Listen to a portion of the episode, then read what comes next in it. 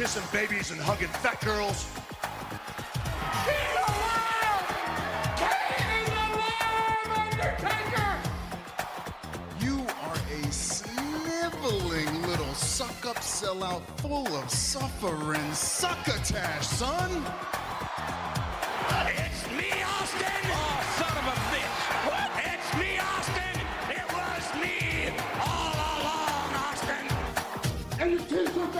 Are too tight too, Billy!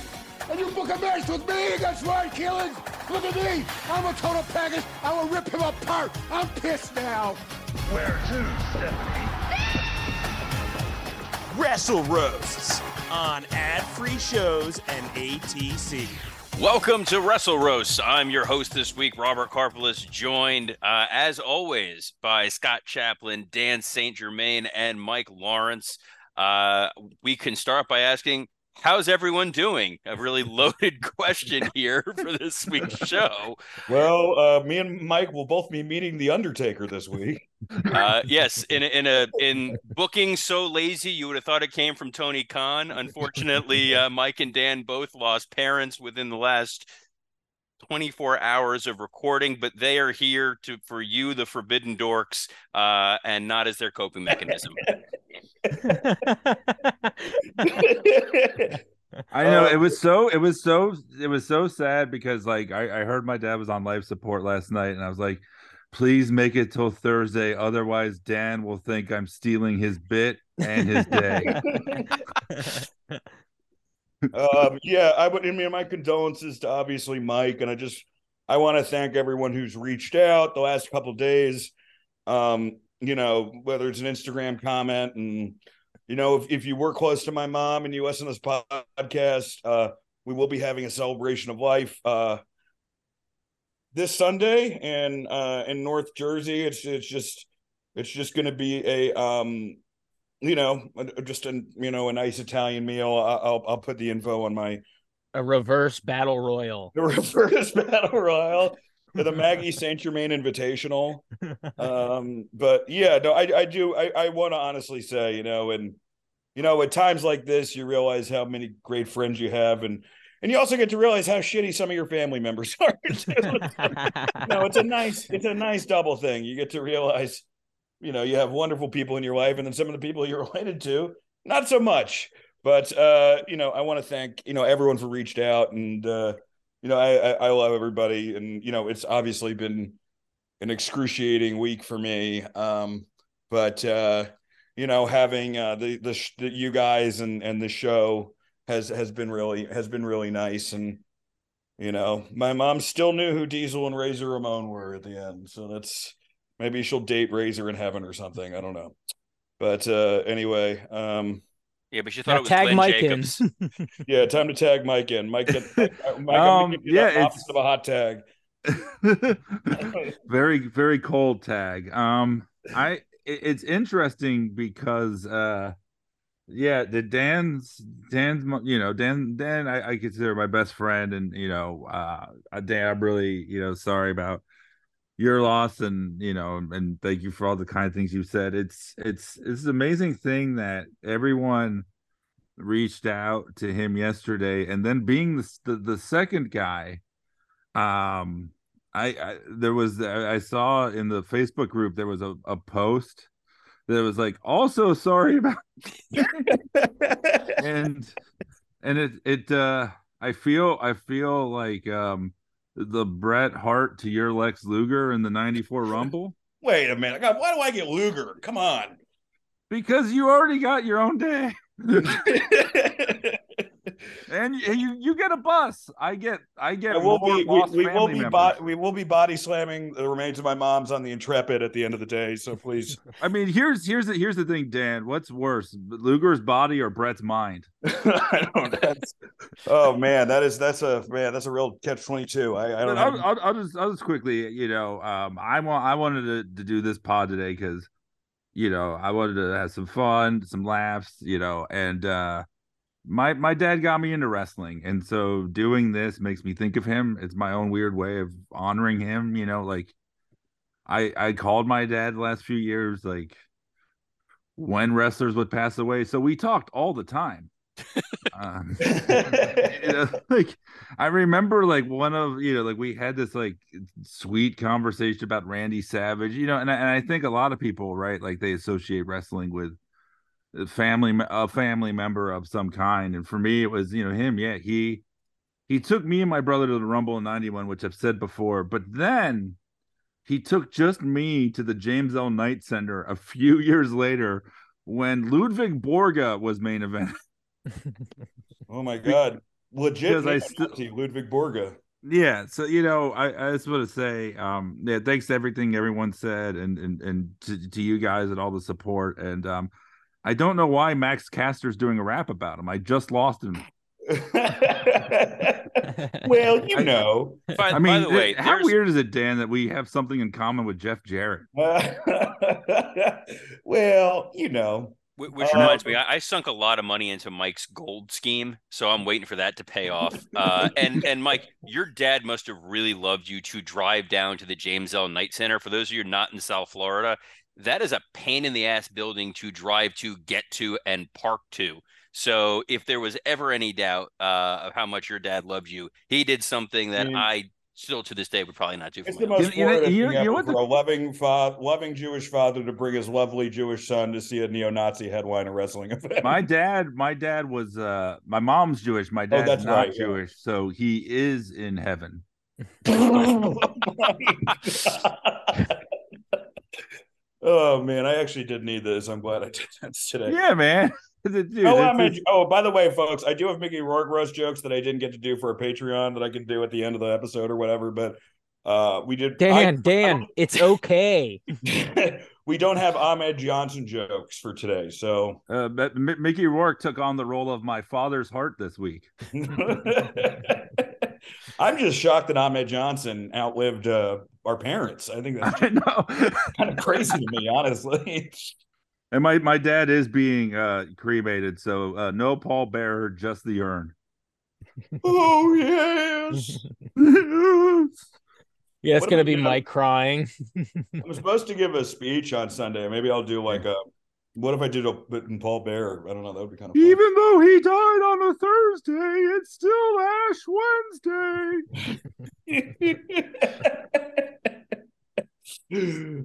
what if I was like instead of that, I just cut it and like, your mother is alive, Undertaker.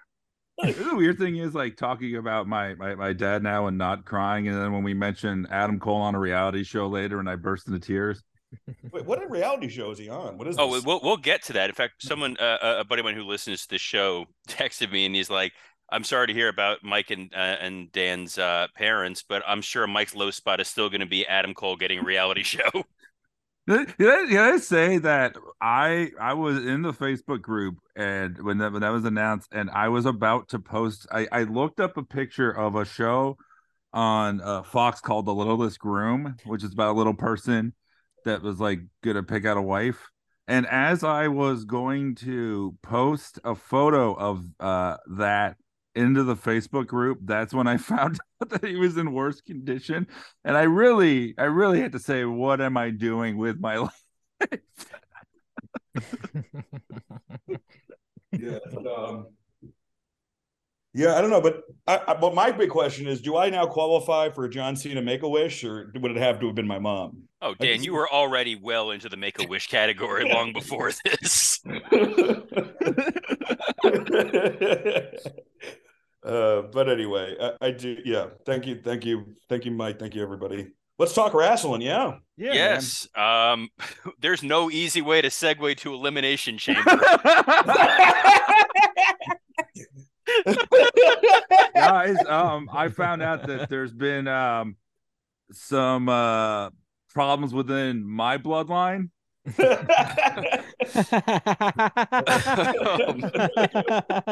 The tribal chief is gone.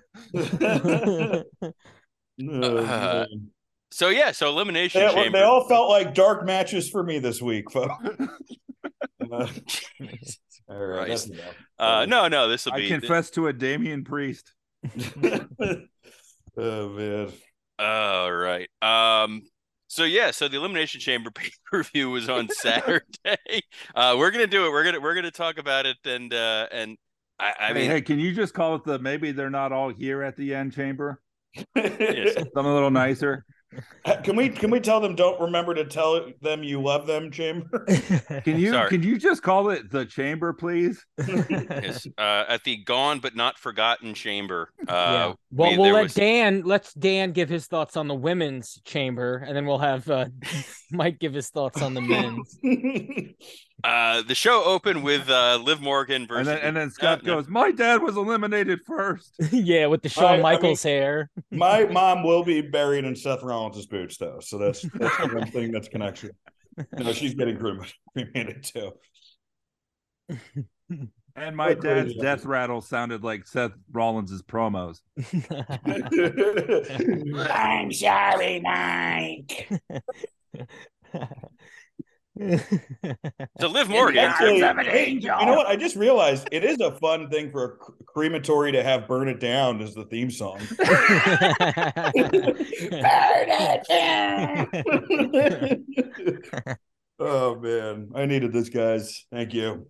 Uh, Liv Morgan took on uh, Natalya, Asuka, Carmella, You mean Die Morgan? Raquel, It's gonna and be really Nikki. funny when like me and Mike like we run out of puns and then we just start sobbing. It's like, No, we're like, getting to the game Dynamite. is really Yeah, I was all gonna say the that kids- that'll be the Dynamite or Dud review. So you're just going to be stealing my gimmick, uh, which is fine. Hey, I'm Uh, gonna go through seven different emotional rants this episode, and I'm gonna call it the MJF Bryan Danielson feud. Uh, no, that that's still on life support at least. But uh, anyway, uh, Asuka wins the uh, the women's uh, elimination chamber match, which uh, you know I thought was a a fun match that told a uh, a pretty interesting story. Eh, There was no other person to win this but Asuka, so I think that the uh, the the women put together. Generally speaking, uh, you know they they spotlighted all of them. There were some high spots in there. Nikki jumping off the top of one of the pods. Uh, overall it's in a tough spot because you're the first chamber so you don't want to burn through everything to save it for the second one uh, and at the same time it takes a long time for that thing to get set up uh, and taken down but i thought generally speaking they made the right decision in terms of who went over and everybody got a moment in there to uh to to shine uh we'll start with uh with dan what'd you think of this match One second, just grabbing a paper towel. oh i'm i'm I I, don't know why I talk like that. Sorry. I, I don't know either and i'm glad you did It was fine, man. You know, it was fine. I mean, I think that the, I think it was one of the, you know, we'll get to it, but it was, it was one of the best men's elimination chamber matches I've ever seen. So I kind of forget about the women's one. I think it was fine. You know, um, I do think this version of Asuka is the best version we've seen. I'm really pumped about. You know, I think this feud's really fun between her and Bianca, and I, and I thought they kind of that was fun how they handled it on on Monday too. You know, it's in a lot of ways this feud is like what the Alexa Bliss Bianca feud should have been if you believe that Bliss was a serious threat. Um, so yeah, I mean, it was you know, I mean, I, I think that like you know, my whole review of this pay per view was either like, oh, that was good, or oh, that was, eh. you know, like there's nothing devastating, there's nothing amazing either. It just kind of was, you know, there. So Speaking of just kind of being there, Scott, what'd you think of this match? I, I I like this match. Like Liv did a, uh really awesome sunset flip. Is that what that was? Off of uh, one of the pods. That was m- maybe spot of the night. Maybe it was definitely one of the highlights of the night. Uh, it made Raquel look strong. Nikki Cross uh, did a cool cross body off of the uh, pod. And Asuka's, yeah, she's the best. I, I I thought it was a good match. I'm happy they started with it too. Mike? I mean, this is one of those uh predictable is good sometimes. You know, if everyone went in saying she should win and she should win and she wins, then she should. So it's totally fine. Like I and and that's the match you want to put on first, especially with some of the other booking decisions on this show. This was, I think, the happiest. So uh yeah, I, I I thought it worked, and I think that that's gonna be. Uh, I I bought WrestleMania tickets. Um, uh, for night one. I uh, I hope this is on night one. Uh, uh, Bianca and Asuka. If not, that'd be a real swift kick in the balls. Speaking of which, Brock Lesnar took on Bobby Lashley uh, in uh, you know a match that happened. That ended the same way that any Jake Hager MMA fight does. yes, uh, Lesnar kicks is- Lashley. This yes. dud, bro. This he is kicks a Lashley in the balls. This was really odd uh booking. I mean, the match was fine for the few minutes that it happened. I Oh, this was bad. This wasn't just odd. I mean, I'm I know they didn't fuck up any spots in the match. that's what I meant. They didn't do anything bad. objectively like, you know, nobody fell down. It wasn't like watching Vance uh or what Preston Vance wrestle. No, I guess. Yes, Brock Lesnar is better than Preston Vance. Yes. That's a hot take. Scott, why is he wrong? No, sorry. yeah, no, I didn't give a shit about this. Um, I guess the one reason I was excited about it, and I wasn't excited, I just I I only know two so many words, but um, the, I was intrigued because nobody won, and Bray Wyatt on Friday said whoever. Well, no, no, so- match- not to cut you off, but no, the idea is Lashley won by disqualification, which means you're going to get Lashley and Bray. How stupid! So it's not even like a real win. Well, It's just a because part of it was time. So they stupid looked at they looked like at the they looked at the roster and are like, well, somebody's got to face Bray Wyatt, and Brock's like, you don't pay me enough, and they needed a way to get to it, so this was their their back door in. And I said all along, I didn't want Brock to be part of WrestleMania because he's special. You don't want to waste him, and I was wrong. We'll get Brock Lesnar and Omos. Yeah, that's a waste of him. Uh, that's pretty fucking crazy. That there's no reason for that. And I also don't want to see Lashley versus Wyatt. No, but Mike, you're excited to see Omos versus Brock Lesnar, right? That's right up your alley. Oh God. Um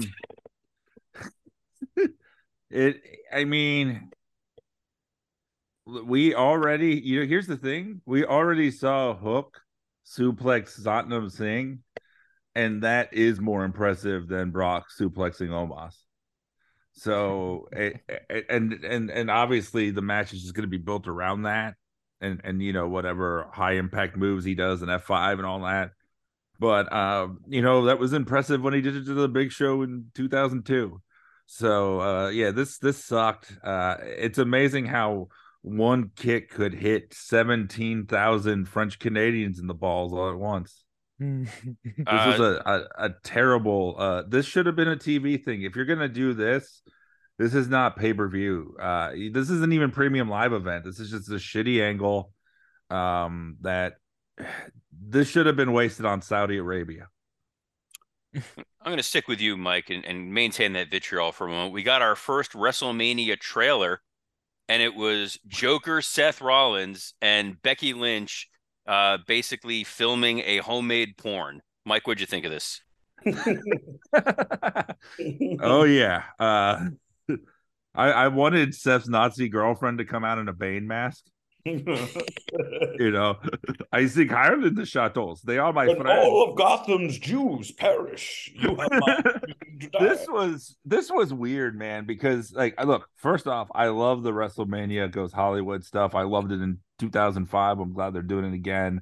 I saw like you know some of the dude the fucking the one with Goodfellas and Roman Reigns. That looks amazing. That's a brilliant idea. oh, I can't wait to watch that full one. Yeah. Yeah, Yeah, yeah, that looks awesome. And but this, it's like my thing is if you're gonna if you're gonna do these, do an actual like scene.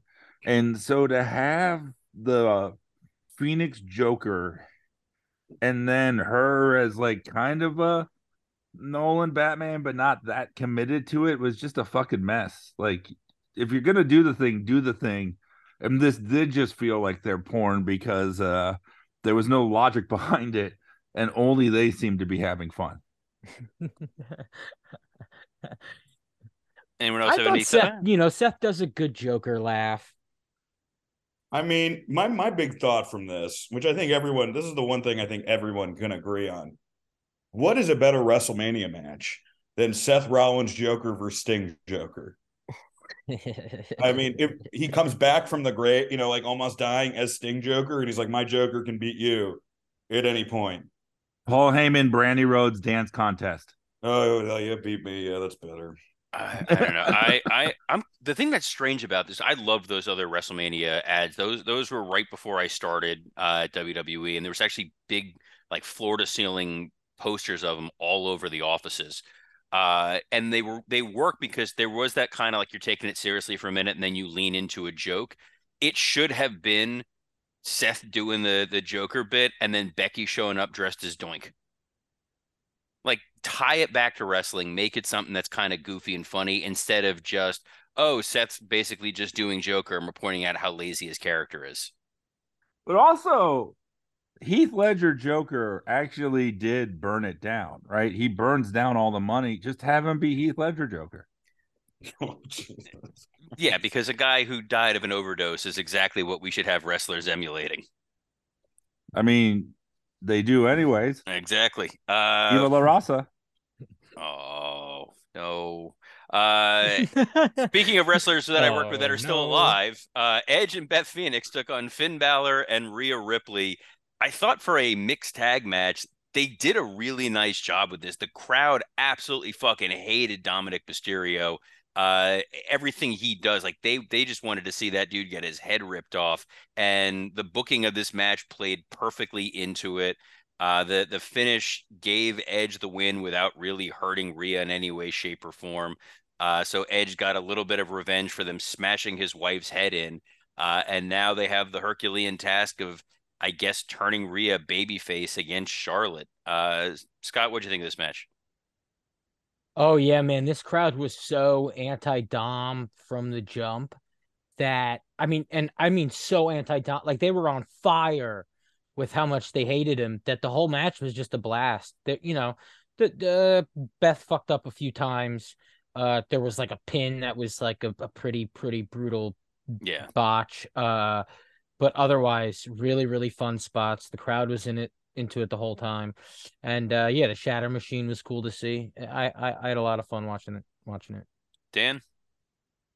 Um, yeah, I actually was pleasantly surprised with this match. I, I enjoyed it a lot more. Um, okay, nobody is nobody would ever say that Dom is better than MJF because he's not. He's not as good in the ring. He doesn't have as good of a look. He's not as good. He's certainly not as good in the mic. But right now, Dom has more heat than MJF, and it's not go away heat. It's real heat. Um, so I mean, I gotta applaud him, man, that he like he realized, like, look, if I was this is the way for me to be a wrestler, man. You know, it's it's for Edge to fucking shit on me. It's for everyone to say I'm not really good, and then to use it that. And he actually kind of puts him in a good position because now when he has a match, and he has had pretty good matches before, we're gonna be like, oh, maybe he is better than we thought he was. Um, so Yeah. yeah, I mean, I you know, I, I don't know if it was real weird that they decided to beat Rhea. I really would not have had Rhea win, um, especially especially because this Edge and Finn Balor program needs all the help it can get. And I mean, I don't think anybody seriously believes that Finn Balor is going to go over Edge. So now you had them lose before he's going to lose at Mania. So that was a little confusing to me. Yeah, but at the same time, you can't have the guy defending the honor of his wife lose in the tag match. Well, you can. You just can't have the problem. They were, I will say in this in WWE's defense, they were in a tricky position because they had to have Sammy lose. And then they're like, well, we can't job the other Canadian hero. So I, I get that. They were in a tricky position. Which but- is proof that Vince is not back in creative, by the way. Because he absolutely would have beat every Canadian hero in one night. Tricky Position also sounds like the name of a band that does a song for a pay per view. It's also a reason Vince needs NDAs. Uh, Mike, do you have any thoughts on this match? I miss Triple H and Stephanie as the couple who fuck after the PTA meeting. Um, I thought they were better at that gimmick than um Edge and Beth. Uh, I mean, yeah, this was this was fine. This was fun. Um, I mean, if there's anything I'm amazed that outlived uh, our parents, it's Edge and Finn Balor's feud. yeah, yeah, that's crazy. that thing should fucking die. Um, it, it- Maybe whole- my mom will come back as the demon. So yeah, that's, that's stuff. oh man. Um, but this this this was this was good, but I I totally agree that you want Rhea's momentum to be just white hot leading into Mania, and uh, a loss in something this superfluous is still a loss, and I wouldn't have done it. They they kind of swept it under the rug on Monday, where she basically just in an interview was like, "Eh, that's the past. Who cares? I'm focused on X, Y, and Z." And by having Dom next to her, and then when they question, and then when Byron questions it, Dom's like, "You want I'm trying to show you what I do to guys in prison?" Like people forgot immediately what happened at Chamber. They've already moved on to the next uh the next thing, and we're going to move on to the next thing, which was the men's uh elimination chamber match seth rollins johnny gargano bronson reed austin theory montez ford and damian priest i thought this match absolutely over delivered Yeah, Uh, I, I agree with that, man. everybody looked good. This was the best gargano's looked on the main roster. He looked like he had his confidence again. Bronson reed they actually booked like a monster where it took everybody super kicking him. Uh montez ford showed why he's going to be a, a main event player in the future when they when they break away and give him that one-on-one spot. Uh austin theory is operating on a different level right now which is great that he's kind of earning the push that we question and he the- is, he is, yeah. the Logan Paul interference at the end, like the crowd was all in, like they bought in on it. They're excited to see him and Seth Rollins. As he does I a thought, better buckshot lariat than Hangman, arguably already. he does a better pretty say, much I everything. Hangman- I think You Hangman guys are better. fucking silly. No, I, I do think Hangman's buckshot lariat is way better. But I do think for the first time he's ever done a buckshot lariat, Oh, looked he's great. amazing. It He's amazing. great, you know. Yeah. Dude, Logan Paul, he looks like a a real star. Um, but yeah, I thought this was I'll uh, by, Hangman, but yeah. uh, by far match of the night. I think Montez diving off the top of the cage, like it's deceptive how high that cage is. That's a pretty impressive uh moment. But uh Dan, what'd you think of this? I mean, you know, I thought it was very good. I mean, I had no expectations going into this match. And uh I really was like when I was I was done, I was like almost shocked. I was like, wow, that was that was great. And I because I really didn't see it. You know, we forget how many bad elimination chambers match. I think there were two elimination chamber matches Big Daddy V was in, just to give you an idea of how bad some of these matches can be. Yep. So like I also let you know how big the pods are. uh yeah god he had maybe the greatest tits in the history of wrestling Yeah, he call really unbelievable stuff um you know it's him or sable really um Well, but, Brock Brock fucked them both. So um but yeah no i i was i was pleasantly surprised i, I don't know if i think austin theory's gotten a lot better i don't think he's operating on a different level did you well, uh, hold on? Did you see uh his match with Edge on Raw? It was good, but not nearly as impressive. Even though the Edge Austin Theory match was better, Seth got the best match out of the Miz I've seen in years. Seth got a great match. I my point with Theory is Theory But has stepped so up what much he's harder, doing. dude.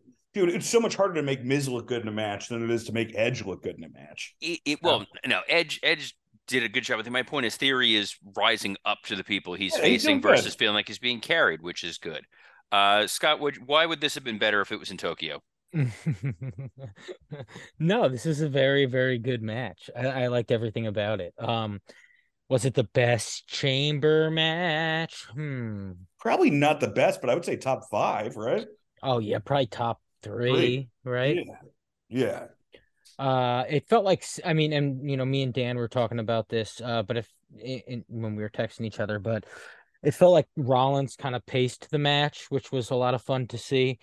And you sort of got like, what if NXT, um, Black and Gold, or what if you know Ring of Honor when uh when Rollins was there, had the opportunity to book an, a chamber match.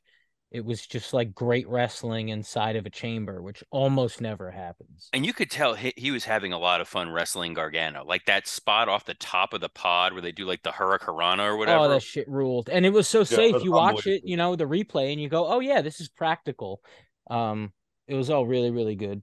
Mike, we were we forget like uh to, to Scott's point like like last year in Saudi Arabia when they did elimination chamber and no this wasn't the one they did with journalists uh it was Oh. Brock, Brock gave like an F5 to Austin Theory off the chamber and it looked bad like like the way like it just because like Theory you know to his credit he didn't want to kill himself but because of that it just kind of looked like like a it didn't look like an impressive bump at all. And there were a couple bumps in this match that were very, very impressive, I thought. The uh, Bronson Reed bump on uh on his head was so great. Yeah. Yeah. everybody looked really good. Montez Ford had his moments. Yeah. You know, you know, the my one complaint, and I remember telling you this, guys, is we don't have any canes anymore. Like these types of matches, you need a cane, and Damian Priest was the cane, and it just didn't work for me. Mike, I don't know. Let's let's. We don't know what Damian Priest thinks about cops. Well, he's, I think he's from what is he from Chicago or Washington Heights? So I'm, I thought it's Jersey. He he Oh, trained with QT. Oh, yeah, right. when I saw him at Hammerstein, his like whole his whole family was there. You know. Yeah. yeah. I know he's a Puerto Rican guy. Um, Can we agree that his um he's from New York City. His Okay. his article about getting canceled last year was the weakest canceled article ever. Oh, I don't even know about that. Some girl just was like, he fucks a lot of girl. Oh yeah. That was it. He was fucking around on me and he fucks a lot. And it then he's like, my well- character on TV was I hang out in hot tubs and fuck women. And now Riddle stole his gimmick. I was just like, what is this article? Who cleared this article? Did he get a lot of pussy? This is what the thing is. You know? So um, I I thought this match was was great, but it, it's interesting because you know this was for the the the U.S. title, right, and not the world title, and I don't I don't think it elevated the U.S. title as much as it did the performers in the match, which I don't think is necessarily a bad thing, but it didn't make me go, wow, the title special. It was more like, wow, the world title is so full and busy that they just had an elimination chamber match because it's February. Um, you didn't need this here with, but at the same time, yeah, it was worked really well. Um, Montez, I think, is a star. Th- He's one of the most attractive wrestlers ever. He's like such a good looking dude. Uh, he's a great looking guy, um, but his nipples are a little weird. But yeah. Yeah, well, you know, Nice to have you back, Dan. you know, let, let let Owens cut some sleeves out of a shirt and put them on. and there's Um, a there's a reason Owens doesn't, man. oh yeah, yeah, yeah. If I wanted to see Kevin Owens wrestle shirtless, I'd watch Evil Uno. I, ima- I imagine it's like when Kramer's the rotisserie chicken when he takes his shirt off. wait, wait, wait, wait, wait, wait, Robert, you mean evil? Ooh, no. Oh, geez, that was. I mean, what? Yikes! All right. He he looked like I don't know the guy's name, but in like Return of the Jedi, the guy that watches the Rancor. I mean, that evil. Dan, Dan just would- went. Dan just like heard me and go went. I'm sorry for your joke. Dynamite or Dud. I mean, like, um, we'll get to it in Dynamite or Dud, but when I saw that Evil Uno Moxley match, I was like, maybe every body type doesn't need to be represented. I think know, they, hey, that- they they did that. ama- To, yeah, you know, people like I know celebrities die in threes. I think this was trying to finish off Cornette. Hey, Moxley and Evil Uno was a main event anywhere in the country in a failing company. No, but this was this was good, and I mean, this was predictable in a way that wasn't as fun as the Oscar thing, but um, it was still it was still well done, and it is it is you know I wanted to say it now, like between like you know like the run-ins that they have in WWE, like these wrestlers really do take the, the longest time, like so like Logan Paul had to was he gonna come out earlier or did No. he i- i- if you like so he knew seth was gonna make it to the last two Oh, I hear you. I understand. Yeah. it, it ruins kayfabe Well, I guess Well, the no, idea no, would have no, been he. because, I don't think it because does, now but- he has to because there's a chance he might win this. When there's three guys, oh, maybe he might get eliminated. you Right, know? and then he could have attacked him after he was walking back. Yeah, I think it's more of a fuck you when he- the guy almost wins. But I wouldn't have mind. But to your credit, Mike, I wouldn't have minded the last two to be Montez and Theory. You cannot have Austin win this if Cena's going to face Theory. Just it's just impossible. But Well, and to Lawrence's point, you know, one of the reasons the U.S. title didn't feel so important was the ending was a Logan Paul screw job and not like a hard-earned victory and a crowned U.S. champion. It's like, oh, it's Theory still, and he's not going to elevate it. He hasn't elevated it. You know, maybe Scott Cena Scott Scott uh, uh Logan Paul screw job is when your Pokemon cards aren't worth as much as you thought they were. I, I, I heard it's when you find a dead person in a forest. um, I, I, you know, I, I think we this we can all agree. This is what troubles me right now at AEW is that I think we can all agree Sammy Guevara is a better wrestler than Austin Theory. He's better in ring. He's a better character. I think their looks are similar, but he's I think he's just overall better. And Theory has been used so much better this past year than Sammy, um, which is really a crime when you think of the talent levels between both of them. I really Dan- thought you were going to say. I think we could all agree AEW is a dead person in a forest. No, no. I mean, do you see that, Scott? I mean, you would say Sammy's like way better than Austin Theory, right? oh, no doubt. Yeah. And but- Austin Yeah. Theory is obviously being presented way better right now. Yeah. Yeah, but Austin Theory is also not like a dick backstage, so I think things are Oh, working I better. for don't know him. about that. Sir. Oh, I uh, compared to you know Sammy. Anyway, uh, the main event. Speaking of Sammys, uh, Sami Zayn took on Roman Reigns in the main event, and the reason everybody was really excited to watch this show, and the reason some people afterwards don't understand how pro wrestling booking works. Uh, there was no path where Sami Zayn was going to win the title here, and people who should know better, who cut 45 minute cameo videos like Bryan Alvarez, need to pull their head out of their ass. Uh, there was only one finish of this, and it was Roman Reigns beating Sami Zayn to go on to Cody Rhodes at WrestleMania. Uh, the this match was a very good match in terms of emotion and crowd reaction, and the audience was hanging on every moment of it, which made it fun as a pro wrestling match. Uh, you know, yes, people are upset that Sammy didn't win, but in some ways, good. You should be upset that Sammy didn't win within the confines of the story. Uh, you go back and watch it. There's highs, there's lows. It was not technically the best wrestling match you're going to see, but from an emotion standpoint, they really delivered a a really well told story to get you to the next uh the next step in this. Mike, what'd you think of this? Yeah, I mean, this this did feel, you know, like more angle in some ways, but like I said, like you know, last uh paper, I, I kind of defended that. I think that's fine.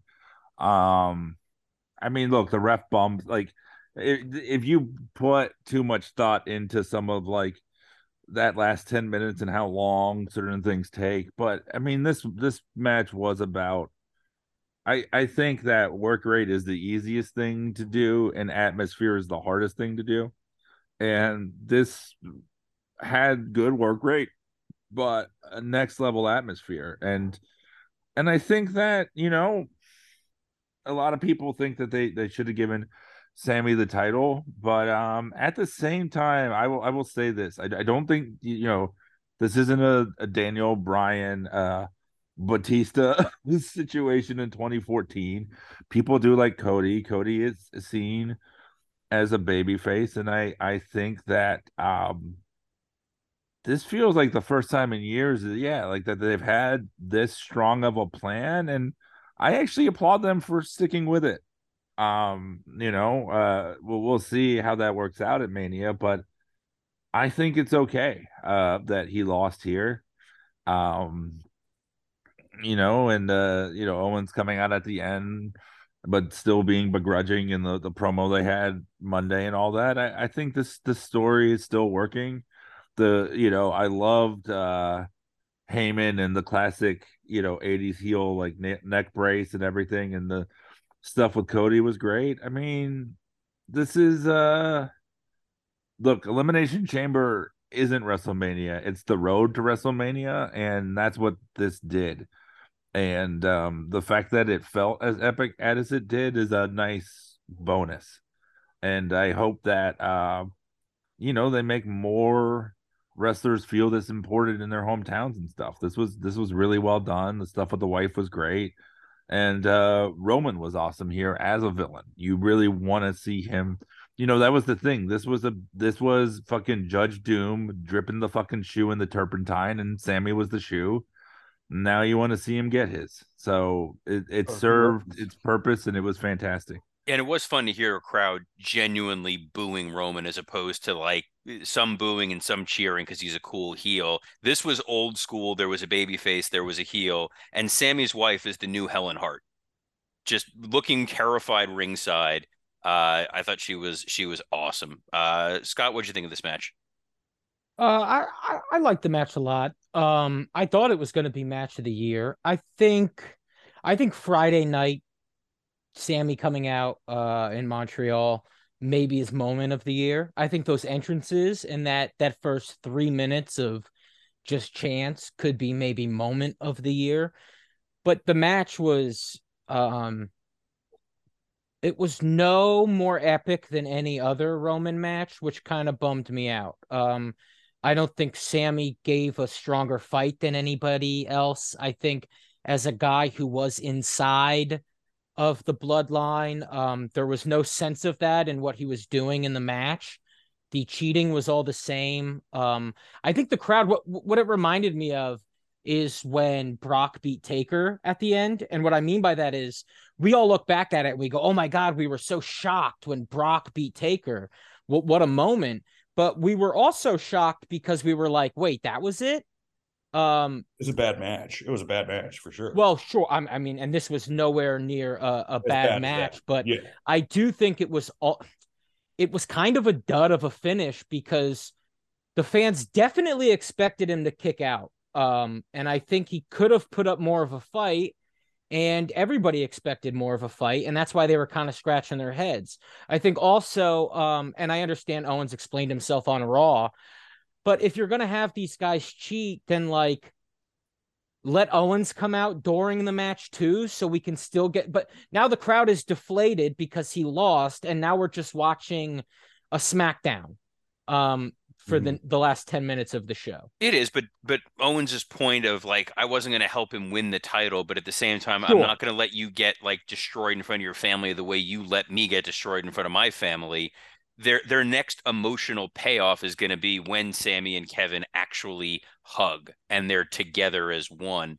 Uh, the which sounded super romantic and creepy. I didn't mean I felt like Dan right there. Sure, sure. Uh, but so even for that, right? It's like because we didn't even get them hugging there in Montreal. Um, even that felt like a letdown because it's like, oh, we get Owens helping out, and then it's, oh, I guess in two weeks on Raw instead, like there was no actual um progression or interesting stories coming out of it. It was just another moment where it could have been like, you know, the moment was on Raw, which was Owens explaining himself. Like, yep. just fucking talk it out there. We have to wait two weeks so we can get this. You know, I think it will help the match better at Mania, but you you blew a moment in Montreal, which was a hug at least. At the very least, I would have used this to solidify Jay turning on Sammy. Yeah, we don't need something. to keep that intrigue going forward. Like, give us one additional payoff. I, I but, agree. Yeah. I think that's my thing is that like I'm kind of like in a weird spot where I don't agree with like the smartest thing is the internet. I agree with you guys in the sense that if Sammy winning is not finishing his story, you know, the, Dude, the, Sammy could not. I would have been irritated if Sammy won. I do not think oh, Sammy yeah. should have won. no, I, yeah. I, said to somebody, I'm like, the people who wanted Sammy to win are the people who watched Infinity War and wanted Thor to kill Thanos. like, well, Robert, to to your point, it was like a relief when Alvarez came out talking this shit because it really exposed him. It, it, like exposed him. You're like.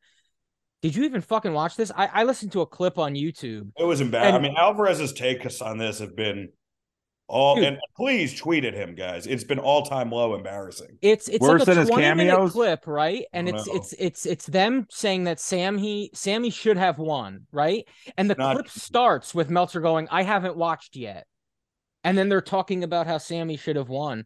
Sammy should not have won. Period. No, there, there's no make path things forward. Way more complicated heading into fucking WrestleMania. Because then it's like because it's like there's no what then the match. There's no nothing. It's just annoying. Yeah, it's, it's just fans barking at each other. It's fans barking, and then the comparison to like the the Daniel Bryan stuff is completely unjustified because the fans were pissed that Bryan was not being used at all, and they wanted to see him in the main event. Sammy is an integral part of the storyline, and is probably going to be in one of the most important matches at Mania. This is not a guy that the internet loves that Vince hates who's not getting pushed. But they're not going to put him against Sheamus. You know, like this is, and I think that like just to finish my thought on what I thought of of this match is that I really think I don't know if it was Scott or Mike who said last week that this should have been this should have been Bash at the Beach 96. This should have been Jey Uso turning on Sammy. This should have been them killing everyone who came out, including maybe even Cody. And it should have been people throwing shit into the ring. That should have been, especially because you have Edge win. So fucking go through the whole thing. Like you need this, the most, if you look at the Bloodline storyline, if you look at the Roman Reigns championship storyline, um, this should have been the all hope is lost moment. Yeah. And instead it wasn't. It was, it was kind of like, well, we're still going to have Sammy not like completely killed because we still we still going to have Sammy get his heat back at the end. They almost had like Sammy do the thing that they would do when Austin lost, which is like give a stunner at the end of it, which is not his character at all. And I think too, if you're the smarkiest smark like myself or Scott, and you saw New Japan's battle in the Valley, and you saw Kairi Sane versus Sasha have, in my opinion, the best match since Kenny and Ospreay. Um, you know, like that that match felt super epic, and this just did not feel this this was not on that match's level. Well, speaking of all hope being lost, we're going to transition now to Dynamite or Dud. uh I, I know before we've done hour versus uh, hour one, hour two, and then we were all like, "Nah, we shouldn't do that." Are we doing hour by hour or segment by segment? Dan, what do you Whatever want? you want, man. You're you're the captain, all right. I'm. Uh, I'm then- then Let's go the- match by match. let's, let's go match segment by match and bury segment, this right? whole thing. This will make Mike feel better, um, because the the show opened with uh, Mike's favorite wrestler Wheeler Yuta taking on Orange Cassidy for the I don't even remember what the title is called championship. Uh, Atlantic. I, I know what I can't called. believe Speak- they opened on a comedy wrestler versus Orange Cassidy.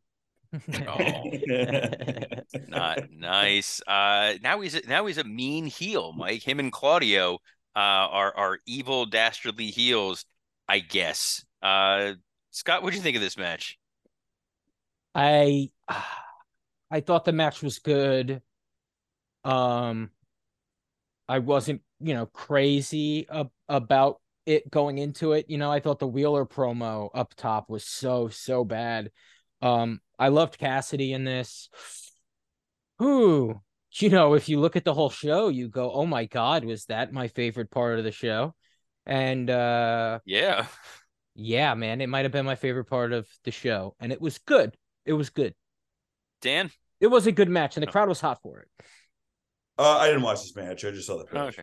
Um, no, I, I thought the match itself was was very good. I think weirdly enough, like Yuta was the guy who intro who first showed me Orange Cassidy and was like, "You got to watch this guy. He's he's really good, and, and he's not getting the kind of exposure he deserves." And and uh, that was my first introduction to anything Orange Cassidy. So I know these guys have go back a long way, and this was important for them.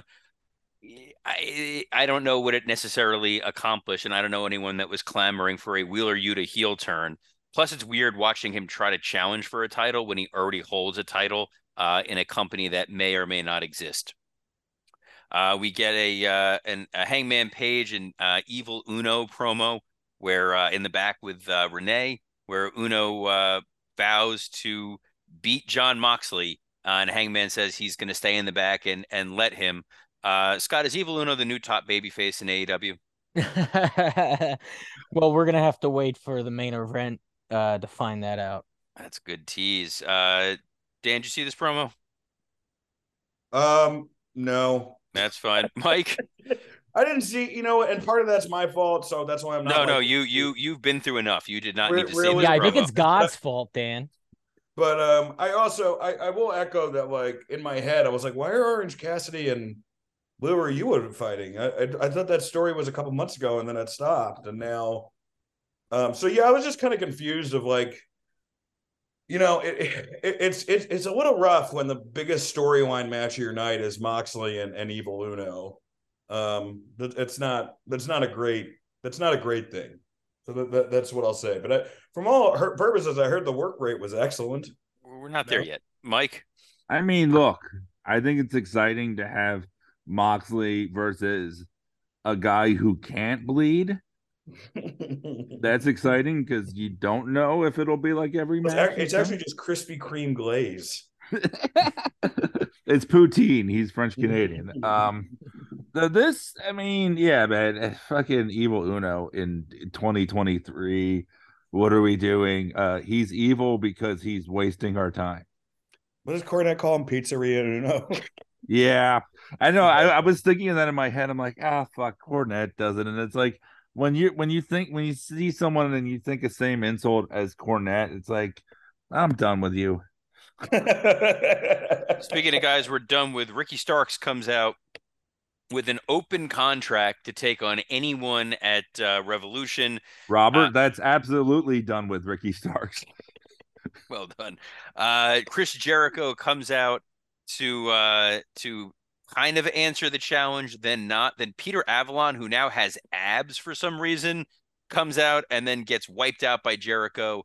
Uh, Jericho uh, winds up signing the contract. The biggest pop of this was that he does the pen gimmick that he used to do in WWE. So it was a nostalgia pop for a bit from a not so great era of WWE. That's how this segment was going. But yeah, we're going to get Ricky Starks and Chris Jericho for the first time ever since we already saw Ricky Starks beat Chris Jericho. Uh, Scott, was this, uh, are you really excited for this now because of this convoluted fucking segment? Oh, I really didn't like this. I didn't like a single moment of this. I didn't even like the pen part. I mean, the crowd got behind it, so cool for them. But yeah, and I'm not excited for this match at all at, at Revolution. And what the stipulation is that Jazz is banned from ringside. And I it's like, that. I like it's not having to see also, those who guys. gives even half a shit? I mean, all that means is that a new a new person is gonna join Jazz. Yeah, but beating Ricky Starks will revitalize Jericho's career. Oh Look my what God, it did for I didn't look at Hobbs. that, You're right. That's exactly. They're going to do the Solo Sikoa thing. And, yeah, uh, dude, Big Show is gonna show up, but um, Oh fuck, Yeah. you're right. Captain Insano, sorry, but um, who knows? I don't know. I don't know what's gonna happen, but I'm, yeah, I was not. I was not crazy about this, and the fact that the ending, you know, what came of this was a match I'm not looking forward to at a pay per view that they they uh is not stacked whatsoever. It was a big letdown. Mike, Uh, yeah, yeah, fucking Jesus Christ. More things that are lasting longer, yada yada. Um, this is, I mean, this thing is so bad on so many levels. Um, all of it, just Jesus Christ. I mean, this is so bad that the only thing that now makes sense is that there's an adult who calls himself Action Andretti. this is, uh, I mean, Not Action Andrade was even part of this. yeah, exactly. I mean, this is, you know what I'm going to say? I, I have not used this term yet for anything in AEW. This is TNA bad. Whoa. It's that level of fucking aces and eights, fucking main event mafia, dumb shit. right, well, Mike, can I interrupt you? Would do you think I'm not talking about early Vince, like Attitude Era or Golden Age Vince? Do you think CTE End of Life Vince would have booked this better than Tony's booking? yes. Wow. Because, you know, I mean, well, we'll save Tony for high spot. I'm sure somebody has it. yeah. Uh, the the strangest thing about this is Jericho gets to control his creative, and this is what he was coming up with. So there's a lot of blame to go around. Uh, Moriarty and Morrissey took on the acclaimed, and the only high spot of this was uh, during the rap when they bring up that uh, Big Bill used to fuck Carmella. Yeah, I Scott, mean, it's also a weird thing to make fun of him for. You know, oh, you used to fuck this really hot chick. Look at you, you fucking idiot. I, I, I Uh, take it yeah, back. The, look, the tag wasn't crazy division's just this. thriving in AEW. it's fucking Yeah. on fire. Can I say that this show was really, really lively when we were talking about our dead parents? And now it's become a funeral dirge when we're talking about dynamite. Oh, I know. I've been trying to book them into this show. I mean, it's just it's just kind of nuts because like this show was such a bad episode of TV that it made us forget about like what was wrong with the Elimination Chamber show. Or our personal lives. Yeah, like after I was done, I think I texted Mike in the middle of the night last night. I finished, you know, I finished the show and I was like, "This is that was really bad." Like, Yeah, really. you guys want to go back back to back on the tag thing. So, you know, this match I I did not uh care about at all. And I like I like uh Lee Moriarty or and uh Big Bill, what's his name right now? No one likes Big Bill. You're fine. No, I like him though. I do. And um Do you think but I some- don't care. You know, I don't care about this. Well, because they've been booked as nobodies the entire time they've been there, so the acclaim beat nobodies. Sure. So then it's like the acclaimed get to be in this match. Wow. And then now we see what this match is, right? Well, no, It's we'll, we'll get to that. We'll save that for for later because that's going to be its own special cherry. Because the next thing warrants its own sure, degree sure. of what the fuck. Uh, Christian comes out uh, and is about to cut a promo when Jungle Boy attacks him to get his revenge, and then Christian outsmarts Jungle Boy, and Jungle Boy is left bleeding. Um, Luchasaurus is the real winner here by not being on TV, right, Dan? Um, I don't know. This one, I'm. I guess I'll give more of a pass to you in the sense that like Tony clearly is. He's terrified because this this feud has had so many bites of the apple that like you kind of don't want Jungle Boy getting on top until the pay per view. In any way, so you just have some reason to care about this match. Um, you know, I think Christian's work as a heel has been really fun. I think Jungle Boy's excellent in the ring. Um, I think they're just, you know, like they're just, you know, uh, uh, you know, like we talk about WWE bad, and now, and now there's a AEW bad. It's and it's the version of their bad of like beating a feud for too long. You know, now, well, which used to be WWE's problem, but now eh, I'm not, I'm not even gonna say I, it's. I don't know, man. I just want this company to get good again because it's not. And I think that's my whole note from this show was like, man, I really hope shit together because this is not good where they're at compared to even a year ago. I mean, you can't even fucking blame this thing, this shit on Punk anymore. You know, you can't blame this on the elite anymore. No, No. I- it's uh, it- it's almost like someone on here's been saying for a long time they're not doing a good job of establishing people, and they're just getting pops by having debuts and letting the same six guys wrestle. Uh, but Well, no, uh, I think I mean I think they have established people, and then they and then they Yeah, I think that's more. but they take cut them their away water from off. us, They they they don't fucking let dilly guys dally. stay. It's like Jungle Boy was the hot commodity for a little while, and then they just took him off TV for a, a while. Darby gets hot, and then Darby vanishes. They spend this time building up Hobbs, and then Hobb vanishes. It's it's just it's very very strange, and it was weird to do the blood when in the main event, like they bled like an entire ocean, and then you had this little trickle here. It lost its its impact. Uh, Mike, any anything to add on this sucker? Um, my dad would want better for me as a wrestling fan, and Luke Perry would want better for Jungle Boy as a wrestler.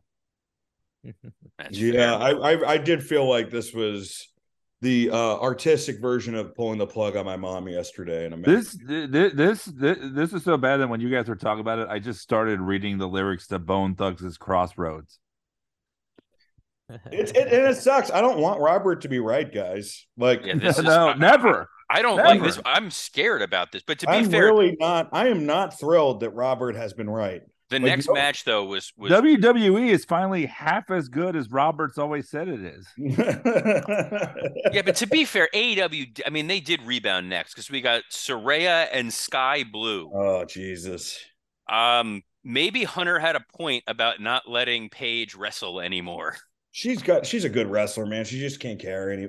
She's a good wrestler. Her match with Britt was pretty good. I mean, it wasn't look, it wasn't fucking Mercedes Renato and, and Kairi Sane, but I mean, this was just this was rough, man. This is I mean, Sky Blue is just not good, bro. Why use her? Like they have actual people who can wrestle. Why are we putting Sky Blue and, and Saraya on there on a non-taped show?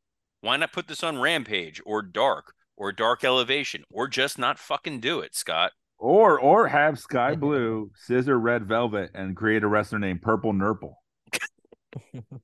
I thought that was the Captain Insano gimmick, but yeah. yeah, this wasn't good. I don't know. Does Yeah, I think the women's anything to say other division should this suck? just the women's division needs to be Willow Nightingale going through Super Mario levels because this isn't working. Well, what sucks even more is they've man. ruined what was good in the fact that like Britt Baker as a heel was good, Jamie Hayter as a heel was good, Britt being jealous of Jamie was an interesting story, and then they just dropped it. And now they're just baby faces. But unfortunately, AEW has gotten so rough these last couple of months. The the biggest AEW storyline right now is is Kenny Omega going to. WWE. Yeah. Oh, oh, and now so get this. So now the the the match, right? Women's match into Revolution is a triple threat. Yeah, I was going to get to that later. Uh, That that comes up soon. Uh, Yeah. But there's still more shitty booking before that because Bryan Danielson comes out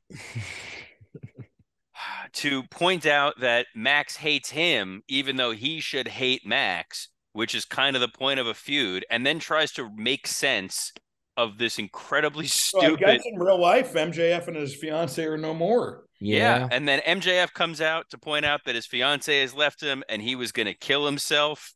Uh, and then correctly points out, no, Bryan, you're the heel because you've had more concussions than anyone. And all I want is a family. You have it. And rather than being home with them and not dying of CTE, you're in this shitty fucking company wrestling for a meaningless title, uh, rubbing it in my face. You're an asshole. And I'm sorry to your children that they have you as a dad. And he was kind of right about everything he said, but he's the heel. Dude, two weeks ago he was Mr. Burns, and now he's Frank Grimes. Pick a lane. None of Uh, this. it's been- it was really it was not good, guys. This is- Although, I mean- if you saw the promo he cut before the cameras were on, the promo he cut before the cameras were on was fucking hilarious. It was about like how like you're you know like uh, I see all these your kids are here. The only reason you're here is because Texas you're not allowed to have an abortion here. it was awesome. So like it made me realize like MJF is still great. Like it's just that the creative that he's doing is not good. I don't know if that's his fault. I don't know if that's Tony's fault, but it's very bizarre when you see someone this talented um you know like in that's supposedly in their prime, not like on their way out, stir this little of excitement. It's Well, continual think- flop sweat. It felt like they saw what's going on with Heyman and Cody of blending like real life and, and storyline, and they tried to do their own version of it two weeks after MJF is like, oh, yeah, I was a party of basically vehicular homicide. Dude, and, Uh, and it's of course you could too, because there's a lot of the wrestling internet this week who like was shitting all over the Cody and and and Heyman segment this week on Raw. And I was like, look, it wasn't as good as last week, but it's still pretty fucking good. Yeah. So Dude, it's my like thing was when I when I uh when I uh watched this and I heard you know like that, that his girlfriend left him, it's like, yeah, probably because of that promo a few weeks ago. You did what to who? like this is Yeah. this is the this is the big problem with this this whole angle and this storyline is there's been no consistency or continuity and MJF has gone through five years of character changes in the three month story and none of it's getting over because he's just all over the place. You know, there was a consistent tone with Punk. There was a consistent tone with Cody. And the thing is, this was his first feud that was more based on wrestling, right? Uh, We're gonna wrestle for an hour. You, you know, Danielson's a wrestler. He should be a champion more than you know MJF, who's not as much of a wrestler. Like they've they've said all this stuff, and now you're going to these personal things, but none of it connects because they keep moving what the story is and now it doesn't feel like there is one. Like if you had to summarize the story in a sentence you couldn't. And you could do that with sammy and roman. You could do that with mjf and punk. And Bryan uh, tried and he sounded like he had. CTE. like i was watching this last night. I'm like man this is the same old song and dance. And then i remember the dinner debonair and i was like no that actually was fun. I mean, this is so bad, you know, like, and you know, like, you know, I mean, if you listen to the Observer, which I'm not saying that I do or don't, um, like they've embarrassed themselves so much as far as like carrying water for this company. And like anytime WWE makes the slightest mistake, they fucking tear them apart. And they don't do that at all with AEW. And it it really, I mean, it's it's just like AEW the story now is like just everyone who's supporting them is just being fucking exposed. Scott, Woof. Look, I thought uh I, I think all of these MJF uh Danielson promos have been really great, like isolated, right? I think each week they're really good. I thought this was awesome, actually. I The thought MJF performances are good. Yeah, it, right. Fire, right? MJF delivered fire. Danielson, it looked like he knocked him out when he hit him, and then Danielson hit the table and the table collapsed, right? I thought that was all great. Um, but yeah, each week it's so different. And it's not different in a way that is like making sense to us. So it's not different in a way where everyone's going like, oh, what MJF's doing is he's realizing that each week he's failing at getting under Danielson's skin. So he has to change it up. He has to change it up. He has to change it up. And finally this week he broke him, right, with the CTE thing. Um, but the truth is Danielson has been chasing him, trying to get his hands on him. And um, and you're not telling the story of trying to break him. So it just sounds like MJF is constantly not being consistent. Like you can tell this story, just explain it better. And they're not explaining it. So MJF looks like a moron. Speaking of looking like a moron, uh, Jamie Hayter voluntarily puts herself in a three-way match for her title at the pay-per-view, which does not make you look like a conquering babyface. It makes you look like a complete fucking idiot. Yeah, I mean, I'm not excited for the match. Um I will all. say at least she didn't good. put herself in a fatal four way with some tag teams. I, I will say Jamie Hayter is an exceptional wrestler. Like, you know, and I wasn't sold on her when I first saw her, but she's an exceptional wrestler in the way that I was like, man, I really hope she joins New Japan or WWE after this because I would really like Yeah. to see her versus Sasha or Bianca. You know, like, A- And I, Mike, I want the- to see her wrestle at different times consistently. Yeah. the the the fatal four way tag match, you're being too hard on it because next there's the tag team battle royal, and the third team in it is Jeff Jarrett and Jay Lethal. Yeah. I have an opinion on this when you're ready for me. I I would hope that you do I Uh, don't. this. I do. This what you want to talk about TNA? Well, I my opinion to this match was, oh man, I've really been fast forwarding a lot. I, ah, but I, I guess I'll just fast forward this, see who wins. And I saw the winner, and I was like, thank God I fast forwarded this. The finishing sequence of this match with the goofy comedy of Trent. They think he is eliminated, and then he's not, and then they think he's eliminated, and then he's not. And then Orange Cassidy catches him and puts him in the ring, and then Satnam Singh catches. This was like bad comedy wrestling I mean, after like, a long lesson match. from this that me and Mike should win next week's battle royal because we had parents die? I don't know what the fucking lesson from this was. Uh, the lesson from this is Tony Khan should not be allowed to book professional wrestling. Uh, this crowd was so hot for Penta and Fenix. They desperately wanted these guys in the match and to win. And instead, you're getting Jarrett and Lethal on pay per view against the acclaimed and the guns. There's no way this match is going to be good on pay per view, is there? No, no, it will be good. I mean, all the pay-per-view matches are good. The the That's issue is it's true. like that's, that's a lie. boo. It's just why is it happening, you know? The only reason I go maybe, maybe because next week they're doing some other sort of like elimination thing to find out the final team. And I go, is I mean, is is um is Mark Briscoe gonna somehow get involved with someone? And that's the only reason No, because he got Jay involved this week. and Jarrett in this duty ass match. Why they didn't use those uh Ospreay's guys who were in Brother, this match? I I, was love so those pissed dudes. off. They used them like shit in this match. They ju- used every good tag team like shit in this match. Right. Like, Is it just that Jon Jones is coming back to MMA for the first time in like two or three years next weekend, and Tony is just like, "Fuck it, let's not even try." no, this was really bad, man. I mean, even even the final few few teams were shit to the point where the crowd was like, "Oh no!" At like final four. Right. Like, why let Fenix do that cool run across the top rope spot to get the crowd to think, oh, this guy's going to win, then eliminate him and just kill your audience dead? Yeah, Uh, it I'm sorry. Uh, House of Black did a video package where they're coming after the elite. Uh, does anyone genuinely care about this trio's feud since House of Black have basically been off TV for like six months? Well, it's also not a feud if the match is going to happen in a week and a half and they haven't done anything. You know, Can we so- say we picked a really bad episode to start the segment by segment thing? I, I mean, yeah. match of the night, um, but also the matches aren't that that amazing on this on this card. Um, and I'm sure they will be night of, but on paper they're not that exciting. But yeah, this will be match of the night probably. Um, and there is zero storyline when there really could be. It's None pretty of bad. I know you can't compare MMA to WWE because one's, I mean, wrestling. Sorry, MMA to wrestling because one's real and one's scripted. But it's pretty rough, man. When like I, who I do like wrestling way more than I like MMA, way more than I like football, and I, and I really like MMA and football. It's pretty embarrassing that like we were promised as MMA fans this dream match between Jon Jones and Francis Ngannou, and it's not happening. So instead, Jon Jones is going against Gane, who Ngannou beat decidedly, you know, with the last pay per view. And uh, now we get, I'm more, I'm still more excited about Jon Jones against a dud than I am uh, a pay per view from a company that I used to love. That they only do four pay per views a year. You know, it's not good, man. It's not good.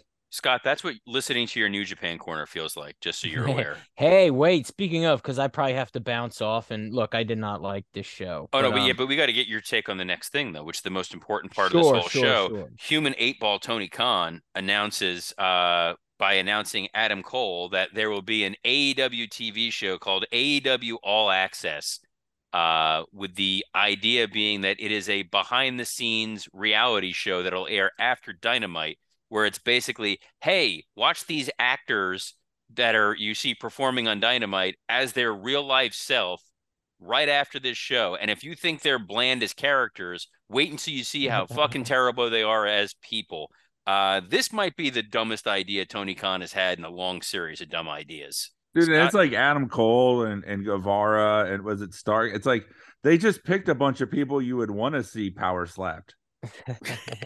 yeah, I felt bad for Cole during this. Um, I'm not excited about this, especially because there's enough content that they throw out on the internet, like every company, period. Like fucking uh people who work in offices have like behind the scenes videos online you could find. And people that look like So- Adam Cole have lots of shows on the Learning Channel. Well, well Scott, tell me. Let, let me. It'll be good though, in that like, oh, I'll Yeah, get to I'm actually, yeah, I think so could be off and good. watch guys train or whatever the fuck and see a guy have a phone call. You know, s- some stuff will be cool, but I don't think it's gonna be eventful. It's Uh, just it's better than know. I actually, I guess I'm the most glasses half full compared to all you guys because, you know, in my mind, the business has been completely exposed since, you know, fucking Snook, uh, since uh, Iron Sheik and Hacksaw Jim Duggan were cut doing coke together, you know, on a car ride to the next event or smoking weed. which I'd So rather watch on TV than this. Uh, yeah, I mean that's a fun. That's a buddy. That's like the bucket list, but like to the extreme. Um, so I would, you know, like I, I think it could be good, man. I, I will say that for him. No, I think it'll be good, but it's not it's it's not exciting. I mean, there's a lot of good things. Like um and this was dude, this had me going, "Oh, I thought an ROH announcement." Like that's how uneventful this felt. It it, it doesn't impact me watching pro wrestling, I guess is what I mean. Let me. I'm let me for them that they have a show. I'm sure I'll watch pieces of it and be like, "Oh, damn, that's really cool." But it doesn't affect the 2-hour show that I watch every week. Yeah, but I but mean, let me ask this this is though: just- if you have you have this partnership with Warner Discovery that has all these channels, instead of doing this, why not get a spot on Adult Swim and put Being the Elite there and expose a new audience to AEW and draw new eyeballs Dude, to they're show? leaving. Oh, it's seems not like it not that leaving, man. funny. I don't That's think I don't think it's that saying, funny, but. Adult Swim isn't that funny, so it Dude, fits they're, in. lea- they're leaving. It's it's it's they're going to be gone. The They're Bucks- not leaving. I don't I know, mean, man. I do think, you know, Bucks and aside Bucks and Tony aren't talking. Apparently, they're like they're like in a sh- in real. They're apparently right now the Bucks and Tony are way worse than Tony and Cody was. Um, but does that mean they are leaving? I don't know. He doesn't need them because in the main event we had Jon Moxley and Evil Uno, so the company's in great, great hands. Wait, just just just, just to comment on what Scott yeah. said. If you're the elite right now and you see Cody getting pushed to the moon in WWE, and you if you're Kenny Omega, you know you're better than Cody Rhodes. And if you're the Young Bucks, you know you're better than Cody Rhodes. You know, I mean, these are generational talents. You have to take that risk. You have to take that risk. You have to be like, well, if they made this guy a fucking star who was bombing for six months in our company, like think about what we could do. And we've mostly been doing pretty well here. I think I think Kenny lands on his feet because Kenny has matches, right? No matter what, like you just go, hey, and he doesn't want to Tri- sell and land on his back. But I think I think the Bucks, um, I think they run the risk of being fucked with by people, um, because I think they have either intentionally or unintentionally rubbed people the wrong way. And I'm talking about like people in the bit, like people we don't even give a fuck about suits and stuff. Um, so I don't know how many risks you know they can So take. you don't think you don't think any of them are coming to WB in your opinion? I think it's possible, but I think You um think it's possible for Kenny, not Bucks, essentially. no, no, I think it's possible for all three. I just don't I don't I don't see it happening. I think they see more money in Kenny than they do the Bucks. Yeah. I mean, I Oh, want them to be independent have. contractors and I want them to do their own thing. You know, I want them to just bounce Oh, around everywhere. mean, but like like it's just very crazy this week that Jay White became a free agent and the message from WWE is we're not looking at Jay, we're looking at Kenny. That was a very intentional drop. You know. oh, that's interesting. You mean like you think it's also disrespectful to Jay? well, no, I don't think it was I think that they used the fact that Jay being a free agent to leak out the fact that they're interested in Kenny. Oh, okay. and, okay, and if yeah. you look at like the how WWE WWE has always shat on the Bucks, they've sat shat on Tony. They've never really shit on Kenny. Cornette shit on Kenny, but like WWE itself isn't shit on Kenny. And in ring, Triple H wishes that he could do what Kenny could have done. And I think Triple H is a great wrestler, but Triple H isn't, you know, even at his best, was never near where Kenny was at his best. I think Triple H wants this guy real bad. No, I think Kenny's a guy that they had and lost and regret it. In the same way with AJ, they had they had AJ years and years ago and didn't do anything with him, so they brought him in and they they made him a big star. I think they I think want if you're Hunter, right, and you look Yeah. at like Cody, like how successful Cody's been in this WWE run, and you know the little impact team, and I like Cody in old WWE. I liked uh, the whole face mask and the mirror gimmick and all the bag gimmick. I, I really liked all that shit. But if you look at how successful they've been with this guy, and then they look at Kenny, who's been, you know, I, I I really eh, go fuck yourself if you don't like Kenny Omega. You know, at this point, it's like the guy's had so many great matches. The guy's done so much for wrestling, and you and you see what how much he's done without the WWE machine behind him.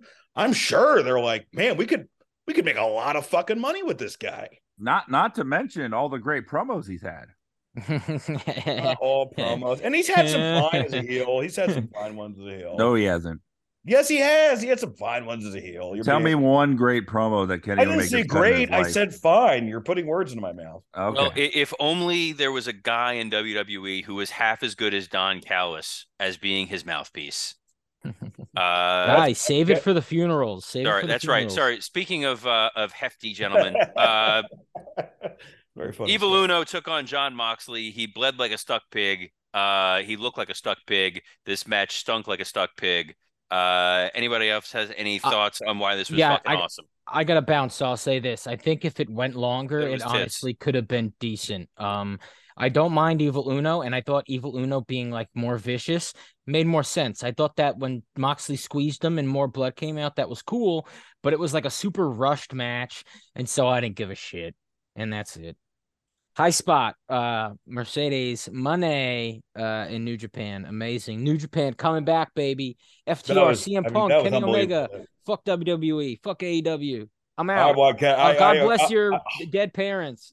I hundred percent agree with Scott. Fucking Kenny to uh, New Japan is what I want as a New Japan fan. Yeah. Oh yeah. 100%.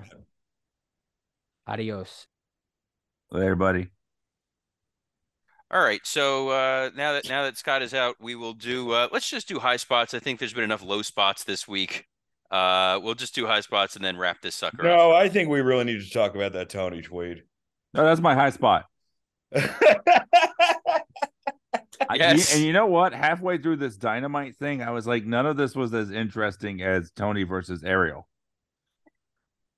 My God, Um, it's really it is to Scott to Mike's probably point. I think Mike and me are probably in completely agreement on what happened with that tweet.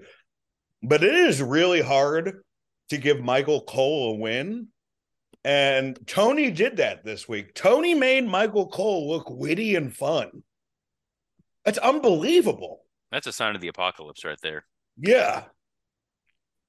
I mean, this is a guy who literally uh, during the women's match said, "My wife doesn't talk to me."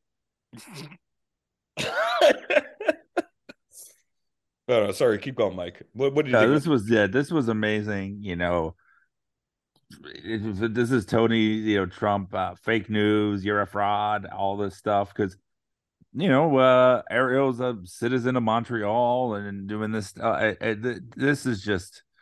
I mean, the only way that this I, I want, I want this is I want to see this on the pay per view. This would be a better fight than most of the matches they've advertised.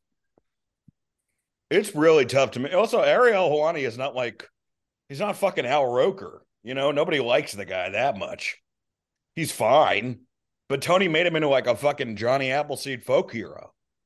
Yeah, it's uh it's and it's really you know the underlying thing that we we've said this, you know, before when when Tony was tweeting and his company was good, but like uh you know, take care of your company and now the company is is really bad and it's like take care of your company. Like don't don't feud with your don't don't do this stupid shit. This is dumb. Like this is the kind of stuff that like, you know, Bischoff and and Prichard and Shivani do with Meltzer and stuff, but it's like, you know, outs, uh, yeah, you know, and they did the more when they were removed more from the business. It's like they don't do it as much now because they're making that sweet money. Yeah, exactly. Because Well, you don't Bischoff need to. is Bischoff is just a sad, sad dude. But but Yeah, yeah. you know um but uh his BlueChew's working for him so it's good but like this th- this is just a disaster for tony and he needs to get off twitter and hire um a few other people with experience in history and wrestling and just get his shit in order that's all that that's all that should matter to him right now Dan, what's your high spot? Well, you know, my high spot, of course, has to be all the people who reached out to me and the love from the Wrestle Roast group. But I mean, same as uh, same as Scott, you know, that Mercedes Kairi Sane match was was just unbelievable. If, if you haven't seen it, um, you know, the Eddie J White White match was good, um, followed by a very confusing, I thought, David Finlay promo. But um, yeah, I mean, this was uh you know, you watch this match, it's a classic match, man. That's all I can say about it. I, I do not see like I loved Becky and Bianca, which was probably the best like a, a WWE women's match last year, and I thought that this wasn't uh even fucking close. I mean, I thought that that Becky Becky Bianca match wasn't even fucking close to this Kairi Sane Sasha Max match. I mean, it's it was so good, man. It was so fucking good. It's crazy. All right. Uh, my high spot was uh, from SmackDown, the uh, the Sami Zayn entrance in Montreal. Uh, it was it was definitely an emotional moment. It was great. It was just you're you're happy for Sammy as a guy who has has worked his ass off for so long in wrestling. Absolutely loves wrestling. Has like a an almost Mike level of of esoteric knowledge about wrestling. Recalls every moment of everything.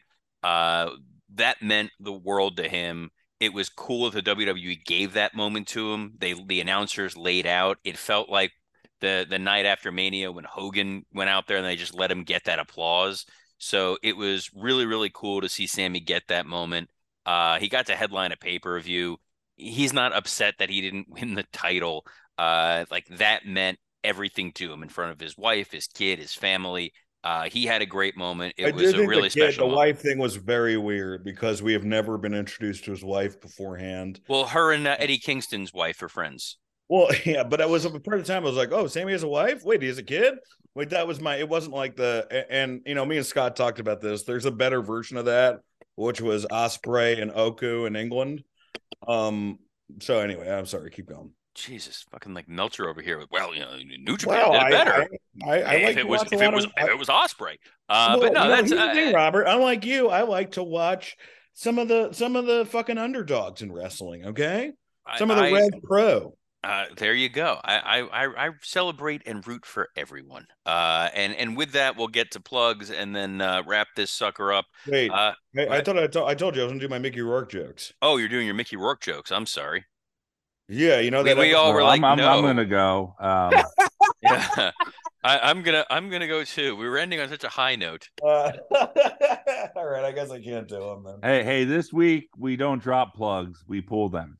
Oh my God. He's hardcore. He's hardcore. I don't, I don't think we're doing better than that.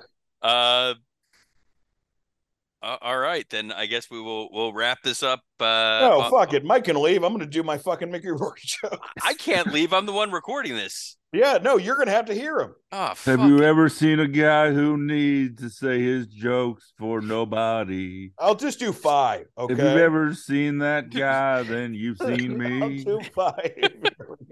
Mickey Rourke, the man Hollywood couldn't change because Dr. Moreau beat him to it.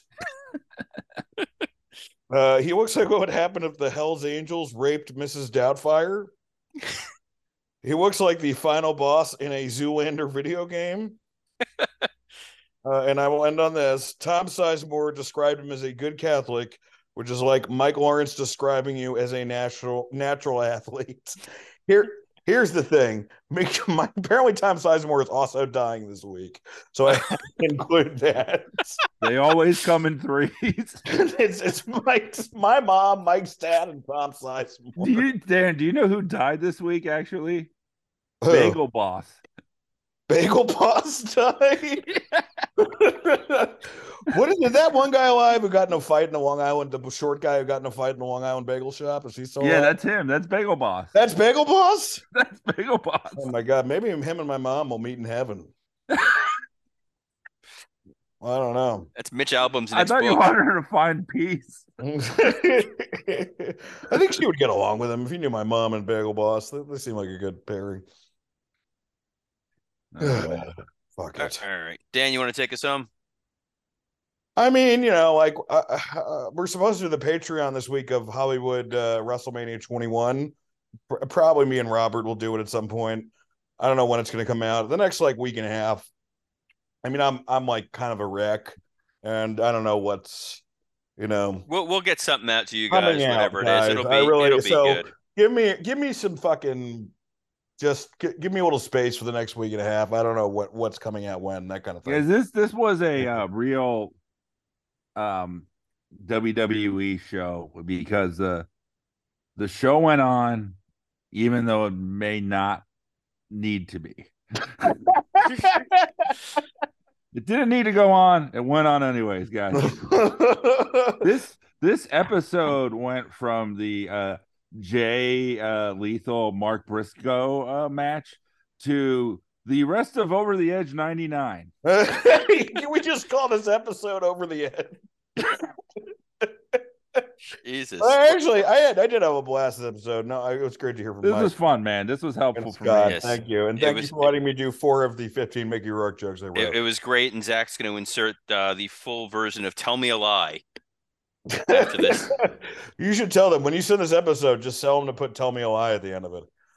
No, he, he's he, I'm gonna have to explain that to Zach. We don't have that kind of time. So You'll, uh, you'll, you'll play the song "Tell Me a Lie" and it'll just a recording of my dad saying, "I'm proud of you, Mike." Oh my god! Holy shit! He's hardcore. He's hardcore. That was the Cane Dewey comment of this podcast. Jesus. Later, guys. I love you guys. all I love you guys. Have a good one. Take care. wash care. your Bye. hands.